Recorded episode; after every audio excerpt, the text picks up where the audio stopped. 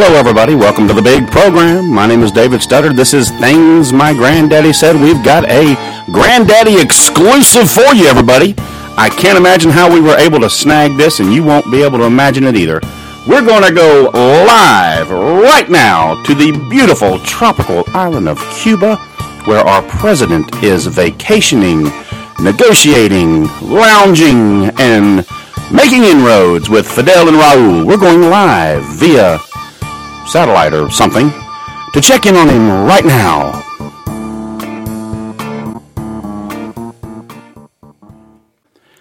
Hello, Mr. President. Can you hear me? Are you there, sir? Oh, my.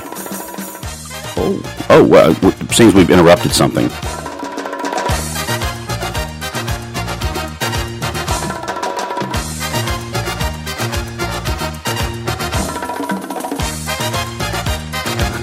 Sounds like a party, doesn't it? Oh my, wait, what? I'm the king of the rumba beat. Indeed. When I play the maracas, I go chick, chicky, boom, chick, chicky, boom. Yes, sir, I'm Cuban Pete. I'm the craze of my native street. Oh my. When I start to dance, everything goes chick, chicky, boom, chick, chicky, boom. I'm sure it does. The senoritas they sing and I they swing with their sombrero. Yes. It's very nice. Oh. So full of spice. And when they're dancing, they bring a happy ring that I can. Singing a song all the day long. So if you like the beat, take a lesson from Cuban Pete, and I'll teach you to chick, chicky, boom, chick, chicky, boom, chick, chicky, boom.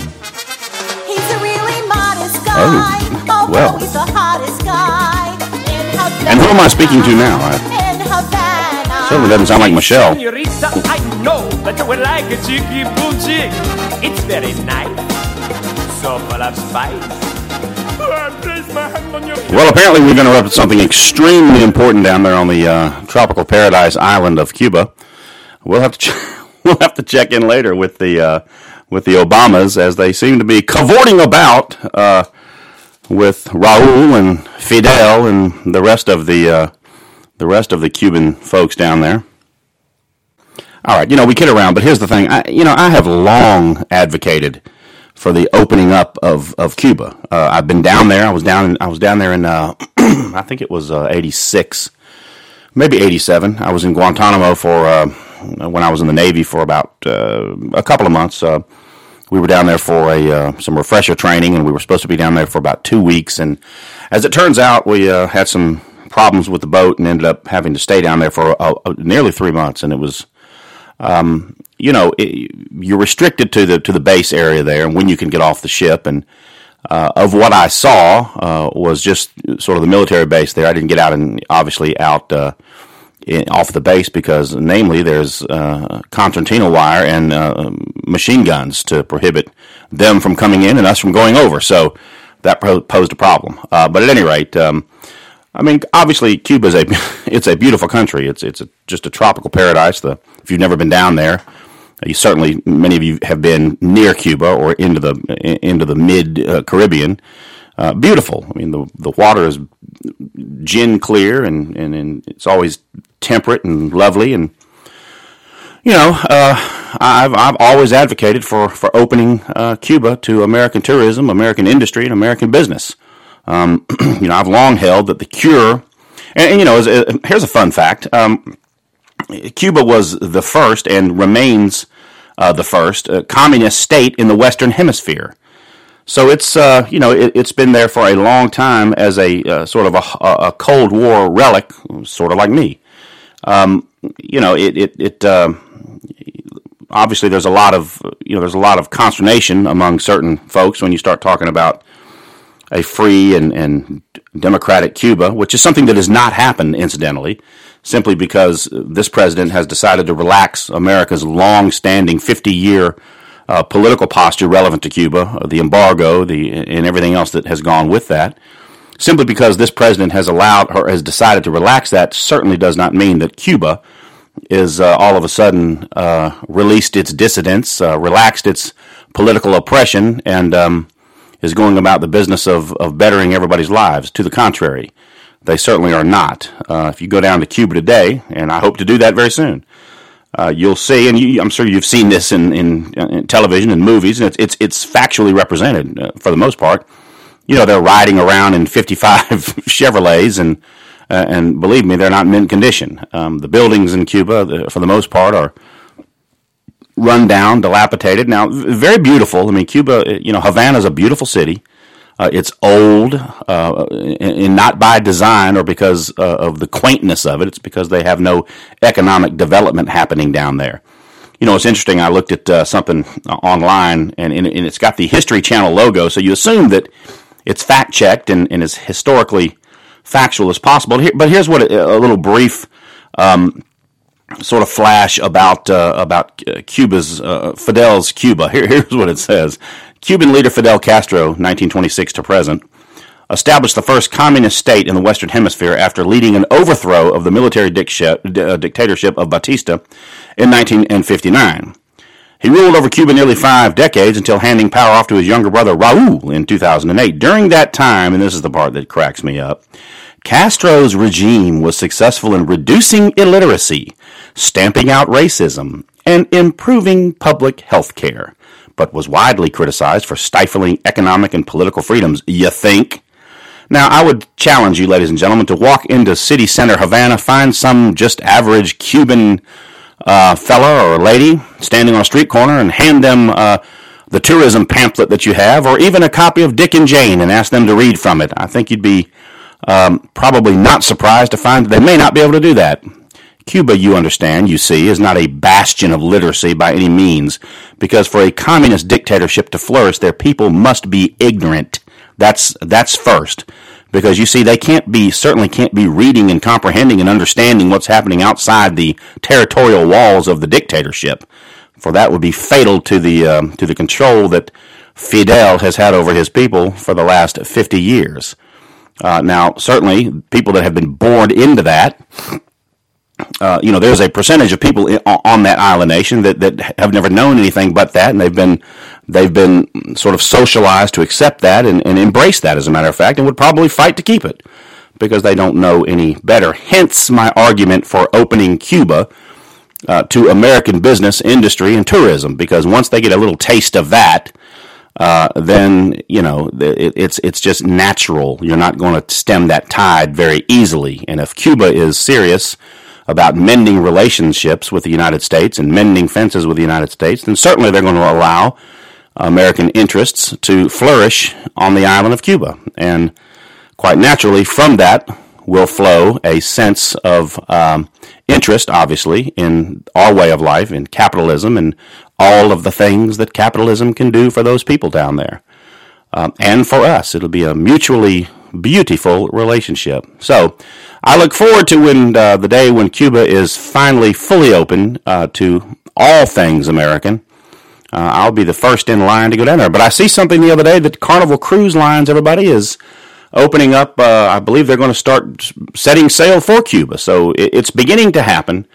It's beginning to happen. Now, look, why am I talking about this? Well, you know, it's not without controversy that President Obama has gone down there. There's this picture of him a couple days ago or yesterday that broke on the internet. It's all over the place of him standing with Raul. Certainly, I don't believe Fidel is there, but he's standing with Raul and several other Cuban dignitaries and State Department people, and they are in front of a building which has a gigantic sort of etching or outline of the very familiar face of Che Guevara. Now, as everyone knows or doesn't know, well, some of you don't know. Some of you run around with this fool's face emblazoned on T-shirts and jeans and every damn thing else. Che Guevara was a murderer and a terrorist, put hundreds, if not thousands, of people to death in his murderous rise to power. So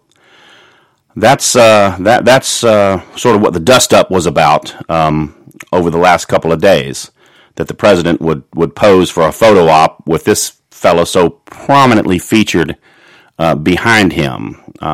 You know, I wonder what people who suffered under his revolutionary tactics and who escaped and are perhaps living in the United States have to say about that. Interesting. And, you know, just to sort of drill down on that a little bit, for those of you that genuinely don't know who this fellow is, you know, he aided Castro in overthrowing the Batista regime in Cuba. He was sort of Castro's strongman. He served as a military advisor to Castro and led the guerrilla troops in battles against the Batista forces. And when Castro took power in '59, Guevara he was put in charge of the La Cabana Fortress prison. And during that time, it's estimated, and I believe this is a highly conservative estimate, it's estimated that between 156 and 550 people were executed on Guevara's extrajudicial orders during that time. So on his order, upwards of 550 people were executed, and not before being tortured, I assure you. And that's probably a conservative estimate. I would put the numbers, and I think I've seen the numbers put much, much higher than that. And then later he became the president of the Cuban National Bank, if you can imagine, and helped to shift the country's trade relations from the United States to the Soviet Union. So he was also instrumental in cutting it off with the United States and engaging with the Soviets. 3 years later, he was appointed to the Ministry of Industry, and he left his post in '65 to export the ideas of the Cuban Revolution to other parts of the world. In other words, he became a mercenary for revolutionaries. In '66, he began to try to incite the people of Bolivia to rebel against their government, but had little success. And he just had a small guerrilla force to support his efforts, and he was ultimately captured and killed by the Bolivian army in October 1967, and rightfully so. And I doubt he went out at the hands of the Bolivian army as auspiciously as Butch Cassidy and the Sundance Kid did. At least I'd like to think he didn't.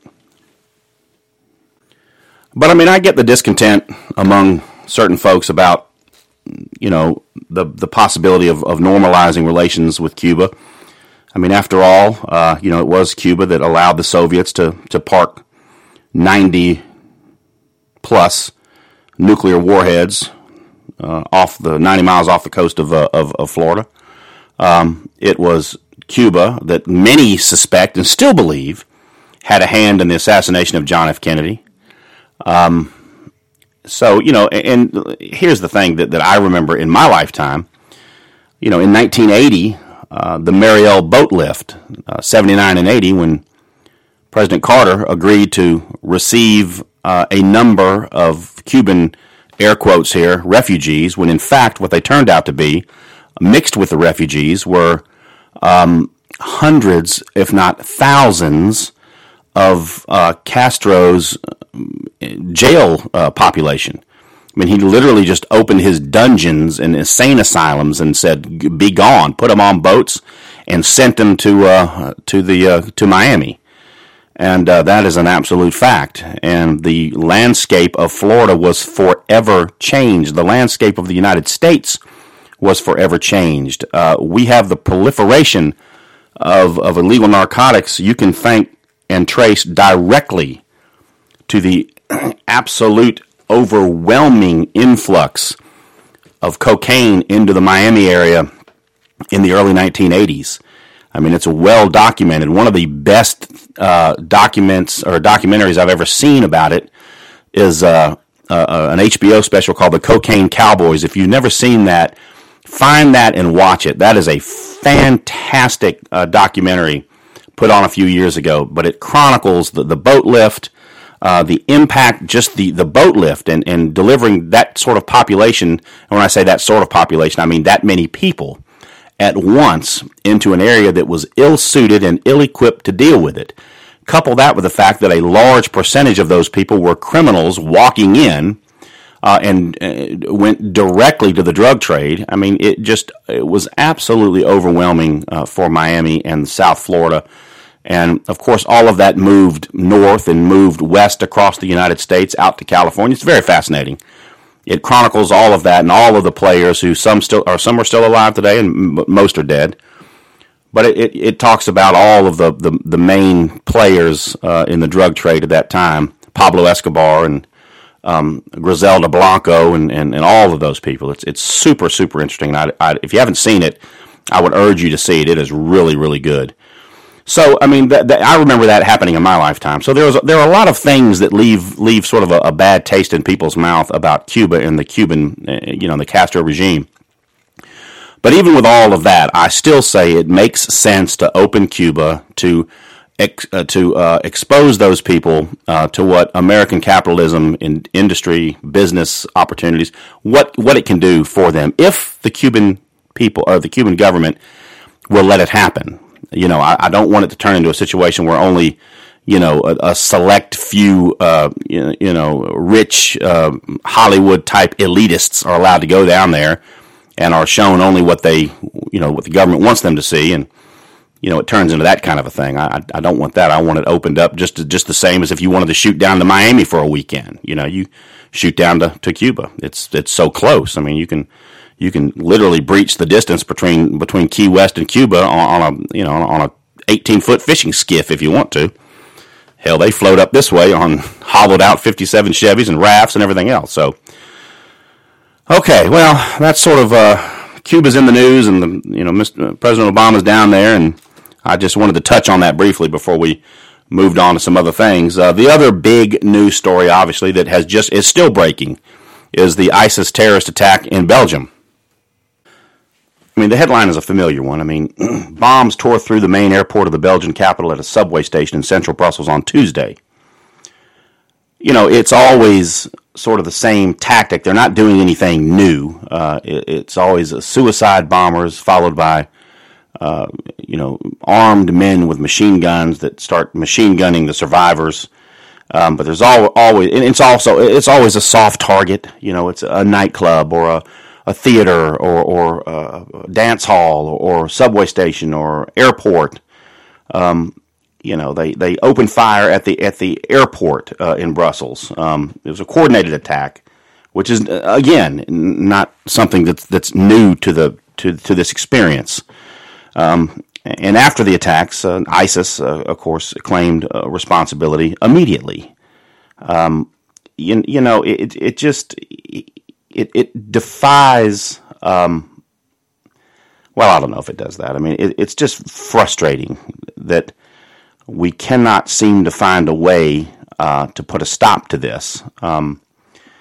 There certainly is a way to put a stop to this. But the resolve that we showed in the days and months after 9/11 has all but evaporated regarding this. You know, I hearken back often to that September 20th, 2001 speech that President Bush made to the American people through a joint session of Congress there. And, you know, he said, and I'm paraphrasing, but, you know, he said, we're in a new era. This is a new type of warfare. He declared a global war on terrorism. And he said, we're going to have to go where they are, not wait for them to come to us. We have to go where they are. He told us then it was going to be a long, long process. There was no, you know, all of this nonsense about exit strategies and end games. He never, you know, he never suggested for a moment that this was going to be anything but long and difficult and absolutely necessary if we want to eradicate from the face of the earth this type of behavior. Now, you know, you're never going to eradicate this completely, but never have we ever had to deal with organized groups with, you know, strength of armies as far as numbers that are organized by, aided by, hidden by legitimate governments that we diplomatically engage. So to suggest that we don't know where ISIS is, where they operate, where they train, is ridiculous. And I don't know that anybody is saying that. This our current president has shown some resolve relevant to drone strikes and taking out ISIS leadership, the ISIS leadership structure. Certainly, he has shown some resolve in that, but The attacks are much more frequent now. Thank God there hasn't. Well, I can't say that. We had the situation out in California a month or so ago But for the most part, you know, we haven't seen this kind of thing, you know, mass bombings, coordinated attacks, different parts of the city, people machine gunned down in the street. You know, we haven't seen that yet. But the principle that we have abandoned, or at least the idea that we have abandoned, and I get it, I understand why, is that we have sort of taken our foot off the throat of these bastards, and have allowed them to fall back, regroup, reconstitute, and the product of that is this ISIS bunch. You know, Al-Qaeda was all but decimated. The Taliban was gone. We had just destroyed those groups, and their, you know, and anyone who any government that harbored or aided them were no longer doing so. But through a series of sort of diplomatic initiatives and military decisions, not only made by this president, Bush 41, you know, he sort of backslid a bit later in his presidency. But that's, you know, sort of what has conspired to allow this to escalate to the point that it is. So I say all that to say this. If we're going to look, let me make this point also. Clearly, obviously, this plays right into the Donald Trump playbook. I mean, this is tailored for him. You know, I'm sure he's as outraged and upset as the rest of us are about this kind of thing, but the reality is this plays into his narrative perfectly. This is going to gin up, obviously, fear, anxiety. The whole refugee situation it hasn't really died down, but that debate is going to fire back up again. You know, so the knee-jerk reaction is going to be, and I wouldn't be surprised to see his poll numbers climb and he win bigger victories in these primaries as a result of this, because nothing drives action like fear, and this certainly instills fear in people. And you know, a guy like Donald Trump is tailor-made, at least his rhetoric is, for embracing that fear, exploiting that fear, and using that fear to his advantage, and that's what he's going to do. And that's what he will do. But the answer to this is to not close the hatch, lock the doors, and think that because you're disallowing a particular group from coming into the United States that you're going to stop this. That is ridiculous. You know, you have to go to where these people are, and you have to kill them where they are. That's how you deal with this. You kill them where they are. You destroy their ability to make war. You cut off their money. I mean, it's a multi-pronged sort of attack, but you can't, you know, pull a rock in over your head and say, you know, we're going to isolate from the rest of the world, and this thing is just not going to be our problem anymore. That is ridiculous. And I want to remind you about something. You know, anybody who listens to this show or knows me knows that I'm no fan of President Obama. I disagree with him almost categorically on everything. His political governing philosophy is antithetical to mine.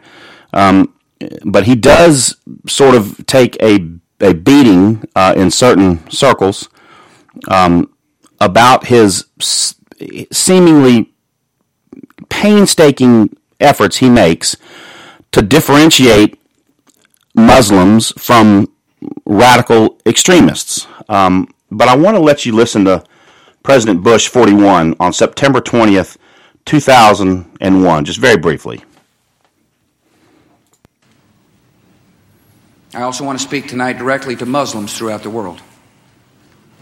We respect your faith. It's practiced freely by many millions of Americans, and by millions more in countries that America counts as friends. Its teachings are good and peaceful, and those who commit evil in the name of Allah blaspheme the name of Allah. The terrorists...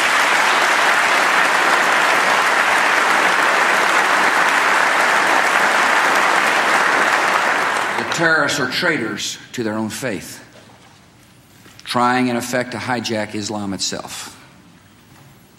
The enemy of America is not our many Muslim friends.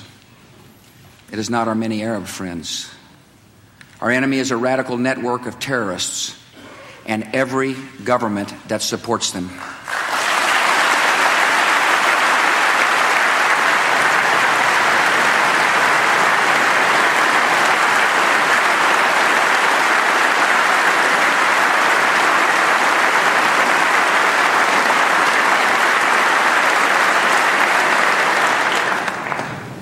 Our war on terror begins with al-Qaeda, but it does not end there. It will not end until every terrorist group of global reach has been found, stopped, and defeated.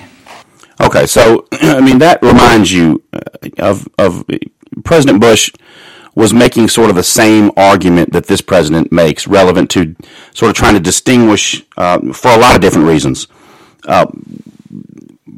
Muslims and radical Islamic jihadists.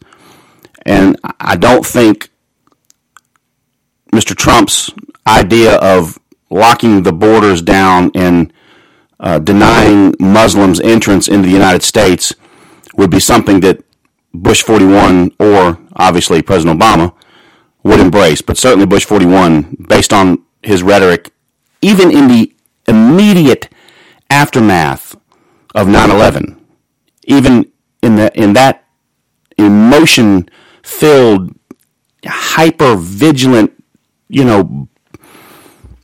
environment. Even then, the President of the United States was unwilling to throw the entire Muslim faith under the sort of bus. So I think that's important to note. If anything, I try to be consistent and fair, and I think it's fair to point that out. So I just wanted to play that briefly, and I like that bit at the end too, which sort of dovetailed back into my point about the global reach. We're going to find you where you are. We're coming for you, and we're going to kill you. We have obviously sort of lost that mantra over the years. It's watered down, and we've established withdrawal timetables, and in fact have withdrawn and draw down here and draw down there, and a lot of reasons for that. But at any rate, just wanted to let you hear that little snippet there. And I'm not going to rant and rave about the political race tonight.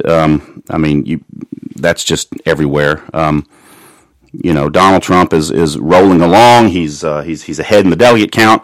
I think Kasich's remaining in the race is going to probably cause this thing to be decided.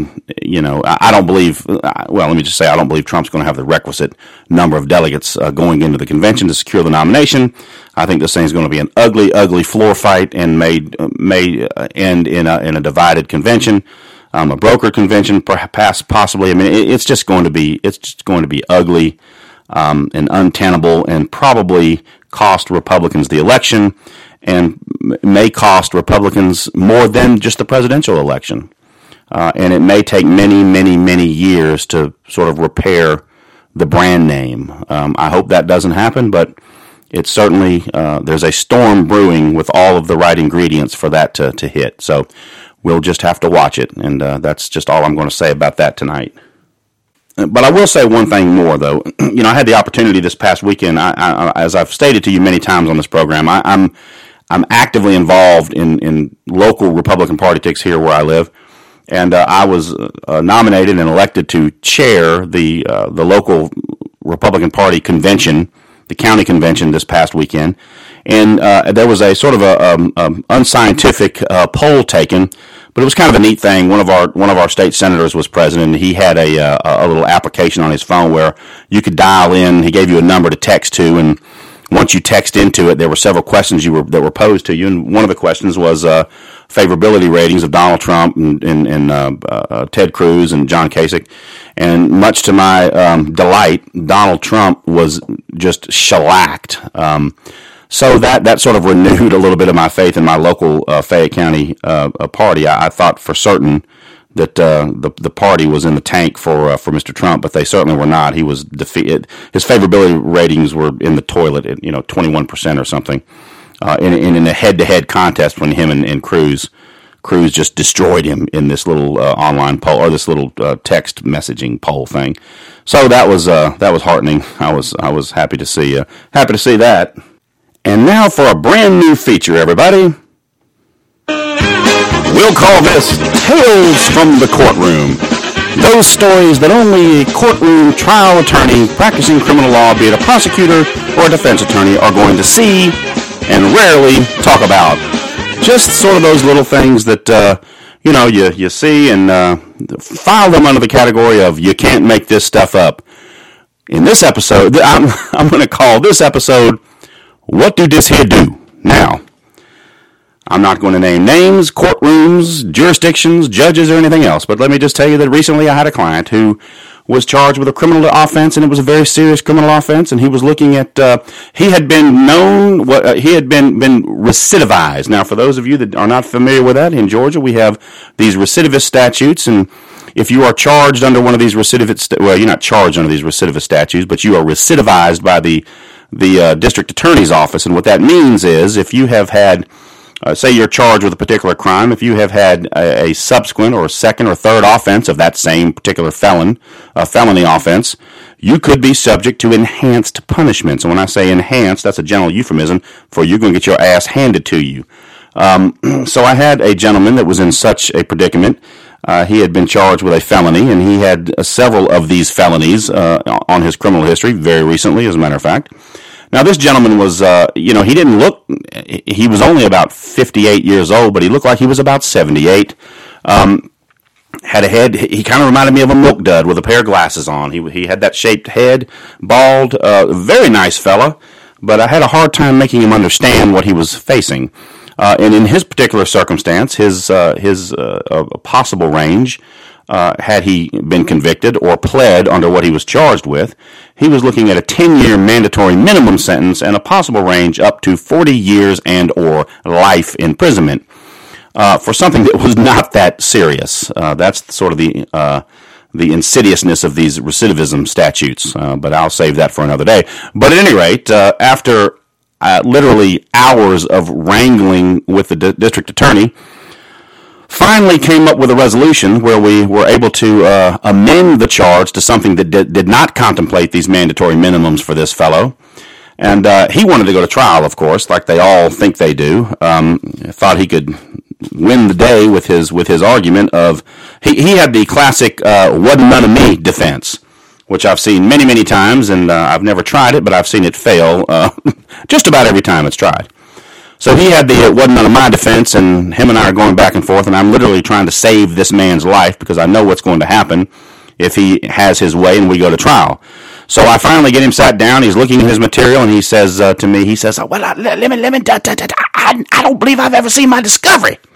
I said, well, sir, I've got it right here. Let's look at it, shall we? So he's looking at this stuff, and I know that he's not comprehending about a third of what he's looking at because most of it is just jargon and nonsense and scribblings and things that, seasoned defense attorneys can flip through and see and decipher very quickly. And, of course, I've had a conversation with him several times about what was in his discovery package, what was good, what was bad, and what was terrible. But as he's going through this, he's flipping through it very judiciously, like he's actually reading and comprehending all of this, and he looks up at me with his one good eye, sort of a bug eye, sort of looking all around. It's hard to tell who he's looking at. But he looks up at me and he says, what does this right here do? What do this do? Pointing at the recidivism language. I said, well, I'll tell you what that do. That put your ass in prison for about 40 years. And he looks over at me with his one good eye. He says, that's what that do? I said, that's what that do. He says, let's don't do that. I said, no, we're not going to do that. Why don't you do what I'm telling you to do? So long story short, or short story long probably, he ended up taking my advice and took a plea deal and took substantially less time than that. As a matter of fact, he'll probably be out in a couple of Brave seasons. He may even be here for when the Super Bowl comes to town, if in fact it does come to town, because it's in jeopardy because of all of this RFRA nonsense we've got going on here in Atlanta. And again, we'll save that for another show and another topic. Well, that's going to do it for this episode of Things My Granddaddy Said, everybody. And listen, I was remiss at the top of the show. I forgot to mention our sponsor, doggone it. As you know, we are now sponsored by the O'Hagan Law Firm. Michael Hagan is an attorney practicing family law and criminal law. Mike and his team of legal professionals are standing by to help you with all your family law or criminal law matters. He'll travel to just about any place in Georgia and may even go outside the state. You can reach Mike at 404-403-9711, the Michael J. O'Hagan Law Firm. Professional, committed, courteous, and service-oriented. Seriously, give them a call. He is a fantastic attorney, and you can tell him you heard about him on Things My Granddaddy Said. All right, everybody, that's going to do it for us. As always, if you want to contact us, you can reach us at david.studdardlaw@gmail.com. If you have ideas for show topics, guests you want to hear about, or anything else, we'd love to get your feedback. Just drop us a line at that email address. You can reach us at 404-217-5076 if you have a suggestion for a guest, or if you want to be a guest on the show. Give me a call, we'll talk about it, and I'll see if we can get together and work it out. If you've got something interesting that you think people would like to hear about, give me a call and let's talk about it. I was going to have a guest on this week, a family law person who was going to come in and do a legal clinic on divorce law, but she had an emergency at the last minute, had to cancel, so we'll try to get her back in next month, or perhaps even next week, to do a legal clinic as quickly as we can. But again, ladies and gentlemen, thank you so much for tuning in. Keep listening to us. We're on Facebook. We're available on iTunes. Just search David Studdard's Podcast or Things My Granddaddy Said. Either way, it pops right up. Find us on Facebook at Things My Granddaddy Said. Please, please like, listen, and share. We're trying to get the word out about the show. And the more feedback we get and the more likes and shares we get, the more enthusiastic we are about keeping this going. So thanks very much for tuning in, and we will be back with you next Tuesday for an all-new, thrill-packed episode of Things My Granddaddy Said. Good evening, everybody.